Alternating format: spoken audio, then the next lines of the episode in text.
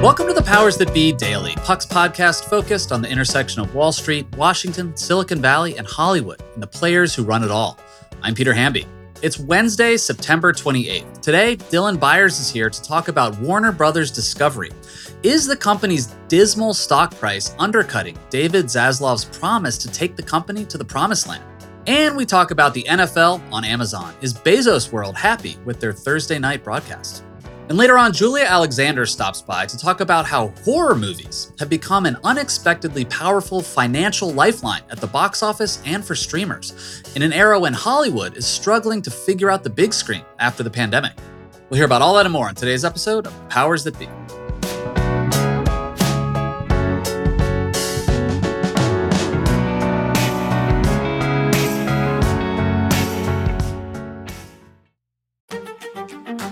This podcast is proudly supported by Netflix, presenting The Gentlemen.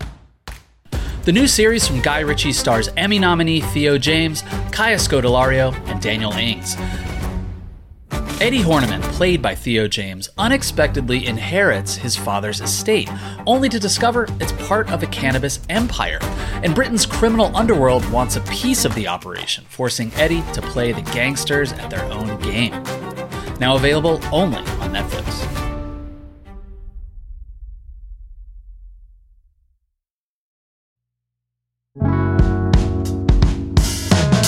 Happy Wednesday, everybody. I'm joined today by Dylan Byers, who I like to talk to about all things media, whatever media means. Um, and uh, I feel like I should start opening these episodes by apologizing to Dylan uh, because John and I, for Media Monday, always steal Dylan's really good reporting for our own. So Sorry, man. No, it's okay. On the one hand, I feel you know it's like a huge compliment, and then on the other hand, it's there's a little bit of a like, well, I mean, fuck you too, you know. well, we always cite you by name, of course. I know. I'm grateful. I want to talk to you about Warner Brothers Discovery. The stock price continues to go down, and obviously, media companies are seeing a bunch of losses on Wall Street throughout this year as the market goes down. But you know, he came in with this mandate to cut costs, right the ship, fix the stock price. You know, I, I hate to like ask these questions because people on Wall Street have such short attention spans, and I complain about that a lot. But is he doing enough? Look, I think it's a really big problem, and I do think that the I do think the street is nearsighted in many ways, and and and I think the the way that David and his leadership team think about it is here is a company that has been mismanaged in their view for a very long time, where a lot of sort of excess costs and excess positions were tolerated. And they feel like they're the first people to come in and really run it like a tight ship, and that that necessitates a whole lot of really ugly cutting and, and a lot of destruction, and that the market is seeing all of these decisions, but not necessarily seeing the long term benefit that I think David in his head thinks, okay, I know what this thing is going to look like 12 to 18 months down the road. I don't care if anyone else can't see that. The stock might be 11 today. 12 to 18 months from now, it'll be 30 or 40. Maybe part of that is predicated on on you actually having the faith of the market. And I think that right now, everyone is sort of looking at this, and every time it goes down further, he is losing his juice. He is losing sort of his ability to sort of justify his ownership of the company. And I do think there's this question. We talk about it. Our colleague Bill Cohan talks about it. Is this really a holdover before they sell the company to somebody else? And I think that as complicated as it must be to run a media company, and if I knew how to run a media company, I would be a media executive, not a media reporter. But at the end of the day, like the formulation is is pretty simple. You you have to create hits or cut costs. And and creating hits requires an investment. You have to invest in things and particularly in the creative industries you have to invest in ways where you sort of have to take some risks. There's no science to that. It's more of an art. I think the problem here is he is having a hard time cutting enough costs to reassure the market that he is running this in a smart and sophisticated way. So he's got a lot more cutting that he has to do and a lot more pain that is going to ensue. And yet, along the way, people are also saying, well, wait a second, if this company is going to be successful, then you also have to invest in creating hits and in making this a really competitive force, especially, you know, on the theatrical side, on the streaming side, all over the place. So my guess is that stock number probably pisses David Zaslav off every single day. And I think part of his frustration has to do with the fact that he still believes in himself and he still believes in his leadership team's ability to turn this thing around. And I think they feel like they just need a little more time. And increasingly, it looks like the street is not going to give them any more time. Yeah. The street often sucks. I do want to say that, like, I mean, there are larger market forces at work. There are. And, and he's got to give people time to build the, enterprise and, and their image and then you know maybe after a year or so you can sort of pressure test it that's right and and and we should note all these push notifications i'm getting. These are not happening in a vacuum obviously. The entire market you know is is is down to everyone's down but WBD is just down so painfully far and at a certain point you get down that far and you start to ask questions about the long-term trajectory of the company itself. Hey, I want to ask you about another streamer, actually, a streamer, uh, but also a company that um, I just ordered um, tennis balls and poop bags from uh, online, which is Amazon. Do you have a dog? Because if you don't have a dog, that's a weird order. It'd be super weird. Uh, no, Boone needs his poop bags. Amazon announced, I think after the Chiefs Chargers game two Thursdays ago, they had like 13 million viewers roughly. Mm-hmm. Um, and they skewed actually a little younger uh, which I thought was interesting too. What's the gossip around Amazon, if if you know any about how this project is going? I mean, I'm excited for the Bengals Dolphins game tomorrow night. My friend Kaylee Hartung is a sideline reporter. I, I like the broadcast. I'm excited for it. Um, but what's the gossip around Amazon about how they how they're feeling about it? They're feeling great about it. That 13 million, especially with the younger the audience trending younger, like these are all extremely positive signs. One thing that struck me though because I was talking to an Amazon source I know who had some insight into it, is that they feel really great about that this was a driver of a lot of additional subscriptions. But I think what surprised me about that is that not unrelated to the sort of like myopia of the media itself, we tend to think about things through the prism of this sort of, you know, coastal city dwelling people that we are. And I've always felt like, well, Amazon is such a dominant force in, in something like one out of every two households in this country. How much do they really need to spend all that money on the NFL? Like, aren't people who are going to have an Amazon Prime subscription, don't those folks already have an Amazon Prime subscription? The, the, the sense I got was A, no, that this really helped in that effort. And this is the similar thesis behind why they're spending so much money on the Lord of the Rings prequel. The other thing I got is that in needing to compete for these additional subscribers, they don't have quite the competitive moat around them. They don't think that they have a huge competitive moat around them the way that I think I do. I sort of think that Amazon is invincible because who else is going to get you anything you need in the span of two days or in some cases two hours while also providing you with this incredible streaming service that gives you access to all of the movies that you could ever want. And their feeling is actually like once you get outside of LA, New York, San Francisco, Seattle, the Walmart factor is a much bigger threat than I think you don't understand if you're not really paying close attention. They actually feel like they not only are they nowhere near done growing in this country, they also don't feel like they can rest on their laurels. I think they feel like Walmart still, you know, Walmart still poses a threat, other companies still pose a threat. And so the NFL thing and how pleased they were with it, and, and the fact that 13 million people watched, and the fact that according to them, they signed up so many new subscribers, to me, that says that we are going to see like the media aspect of what they're doing is going to continue to grow more aggressive. And I think we're going to see more bids in, in the world of sport, sports rights. I think we're going to see other big budget tentpole series beyond Lord of the Rings, provided those metrics are working out in the same way for them.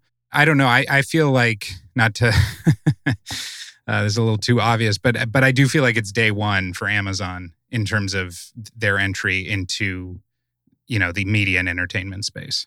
The Walmart note is interesting. I mean, I think that if you're listening to the powers that be, if you read me and Dylan, I mean, like you are a college educated elite, perhaps living in a blue bubble somewhere.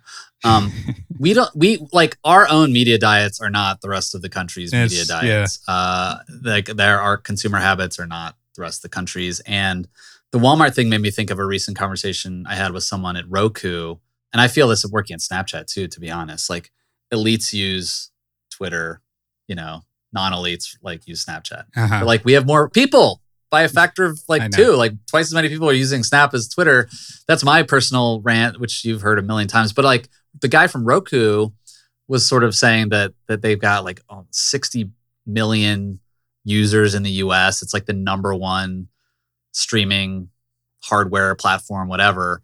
And like a lot of people in the room are like, what? Right. Really? Right. He's like, yeah, like like most people are using this platform. They're not like logging in via their Samsung smart TV that's really expensive. Yeah. You know, they're buying this add-on and and that's how they're accessing content. And it's just it's just funny that, you know, Amazon is smart to think of Walmart as a rival in that sense, I guess is what I'm saying. Yeah. Again, this myopia. It's like we have all the data at our disposal to see how consumers behave. And yet, in the New York Times, I would hazard a guess that, like, for every article about Yellowstone, far and away the most watched drama, there have been 10 articles about succession, which really, like, nobody Yeah, is exactly. watching outside of, you know, like you, and me and our friends. It's just sort of an enduring quality about how we think about the world. And it's really hard to break out of that. Yes. Your screen is not someone else's screen. That's right. Always remember that. All right, Dylan. Thank you so much. We will uh, try not to steal your reporting uh, on Monday, but no promises. it's all yours. when we come back, Ben Landy talks to Julia Alexander about horror movies.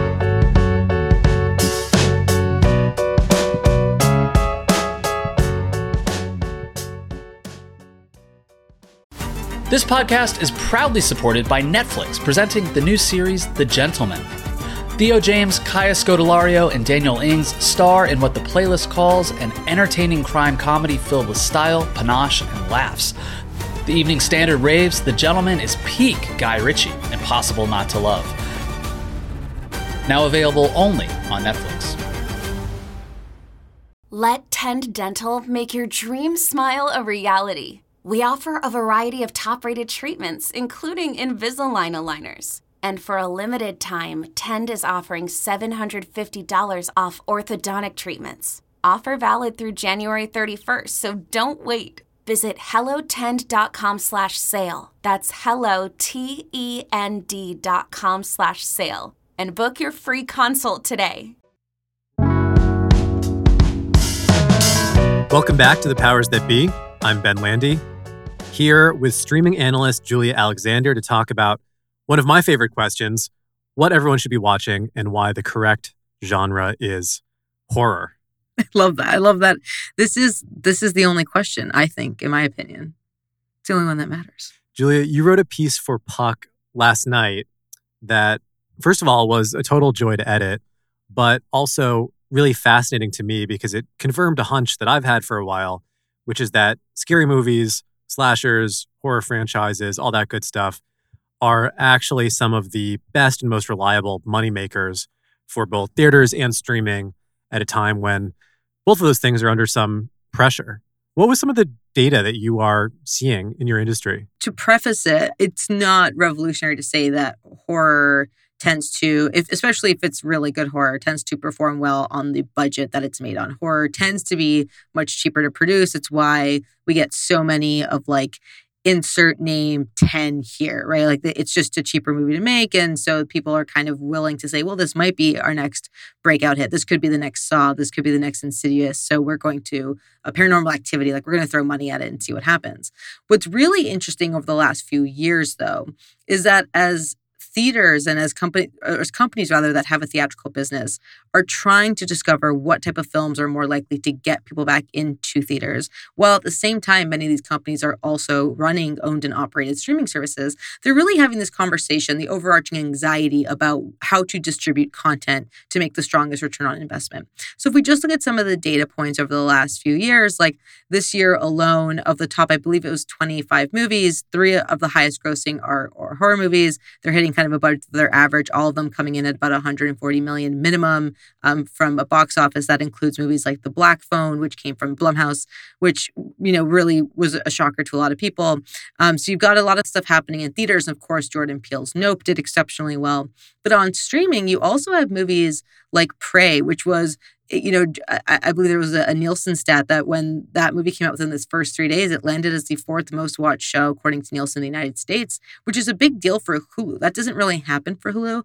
We also have from the company saying specifically that that movie was one of the most watched titles of all time on Hulu, brought in an entirely new audience of people that they were really excited about, which translates to new subscribers. And so there's this moment happening where as anxiety kind of looms large over the industry, horror has kind of become this consistent, strong heartbeat. To say that, you know, that is not necessarily saying this is ever going to replace Marvel films, but when people are kind of looking for something to really rely on, horror is once again emerging as this thing to point to. The Prey movie was incredible. I watched that on Hulu and loved it, but I totally would have paid money to see it in theaters. Yeah.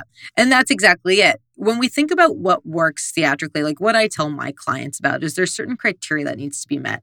One, does this feel like something that should be experienced with a in a communal setting? Does this feel like something I need people around me to watch? Two, is this going to take advantage of technology that I don't have at home? So that could be incredible sound systems, that could be a, a huge screen, whatever it might be. And three, does this feel like something I need to see immediately to avoid spoilers or to be part of the cultural zeitgeist conversation? If we take those things into account, there are a few genres that really perform well in theaters. The biggest one, of course, being action, because it takes advantage of all three of those.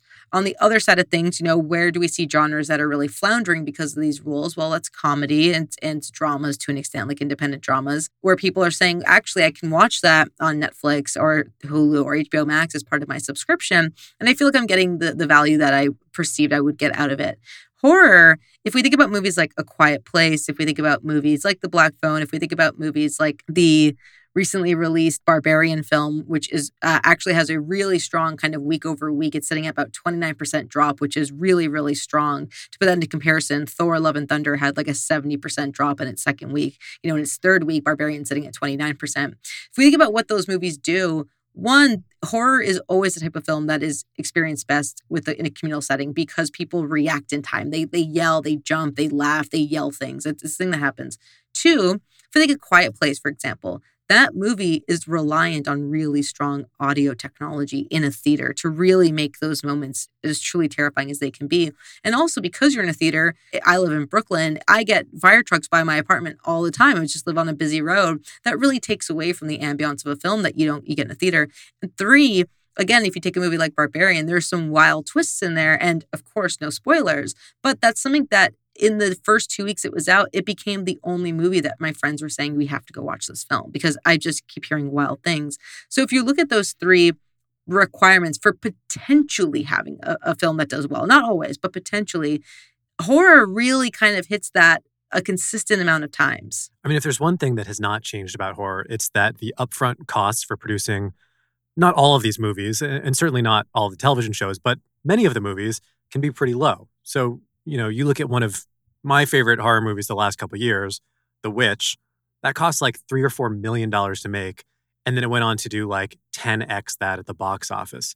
It's interesting to me that with those economics, you can actually afford to take a lot of swings at bat. So it's sort of the, the flip side of the typical mood in Hollywood that tends these days to be very conservative and risk averse. There are definitely weird horror movies out there, and, and not all of them are going to do okay, but that's fine because they cost so little to make. And you only need a few of them to massively overperform. I mean, it's sort of like the venture capital model of investing in startups. You really need one out of 10 hits to make a fabulous amount of money on them. Yeah, and I think you just touched on something extremely important. If we look at what a lot of analysts will sometimes, you know, if, they're asked this question about what they would kind of recommend for a company like a Netflix, you know, Netflix, it's really hard to make a bunch of money off a $200 million action movie if it doesn't do exactly what you needed it to do. It's a risk. And for a company like Netflix, you take those risks because you're building a brand and because you want to be able to compete and because you want to be able to be in that space. But what pays the bills, right? Are kind of the holiday movies that we think of, the, the Hallmark style movies and horror films, you know? And I would be someone who would recommend for Netflix to even kind of push into that a little bit more because horror finds different audiences. Certain films might find a young female audience, certain films might find an older male audience. And so you can really widen your demographics. Horror, because its very nature is to kind of shock and its very nature is to kind of be this compelling fun thing to watch with your friends really has this advantage of potentially creating a, a cultural zeitgeisty moment. Also, horror appeals to different taste clusters because you have the ability to take all these chances with horror, in part because the production budget is not as, as steep for the most part, and because you can really take chances with it. There's this advantage that horror has to really travel further both on streaming and potentially theatrically. Yeah, I'm totally the target demographic for that because I will put on just about any horror movie on streaming. I'm not going to take a chance on some low budget indie movie, but if I see a, a 90 minute scary movie on Shudder on AMC Plus, I will totally watch it. And frankly, I've exhausted almost all the ones in the catalog. So, um, last question for you: Do you have any recommendations? Favorite uh, horror movie of 2022 that I haven't seen? Ooh, the one that I've seen this year that really kind of always comes back to me is Nope. I had some friends over last night and a bunch of them had never seen Scream, like the original. And so we watched Scream and then I rewatched Scream 5, which came out in January. And that movie is still one of my favorite movies of the year. I will say I'm most excited about Pearl, which I'm planning to see this week, which is a follow up to Ti West's X, which came out a few months ago. They're kind of doing the like fast and succession style horror movies the way that Netflix did with Fear Street. That really worked for Netflix. So I think all of those. And then the one I always recommend people because it's on HBO Max. So if you have HBO Max, it's already there. Is *Malignant*, which takes you on a wild ride and was truly incredible. Um, and that's kind of my go-to every year. Now, well, for the last two years now, that's been my go-to that I tell people about. So good. I haven't watched X yet, but let me know how Pearl is, and uh, I'll be right behind you in the theaters. Definitely. Thanks, Julia. Appreciate you coming by. Thanks, Ben. Thanks so much for listening to another episode of The Powers That Be. As a reminder, The Powers That Be is the official podcast of Puck. We'd like to thank Ben Landy, Liz Goff, and Alex Bigler for their editorial and production guidance. If you like what you hear, please share with a friend. It really helps us keep delivering the inside scoop that only Puck can offer. Follow us on Twitter at Puck News. I'm Peter Hamby. See you tomorrow. This has been a presentation of Cadence 13 Studios. Please listen, rate, review, and follow all episodes wherever you get your podcasts. The Powers That Be Daily is executive produced by John Kelly, co founder of Puck, and Chris Corcoran, chief content officer and founding partner of Cadence 13.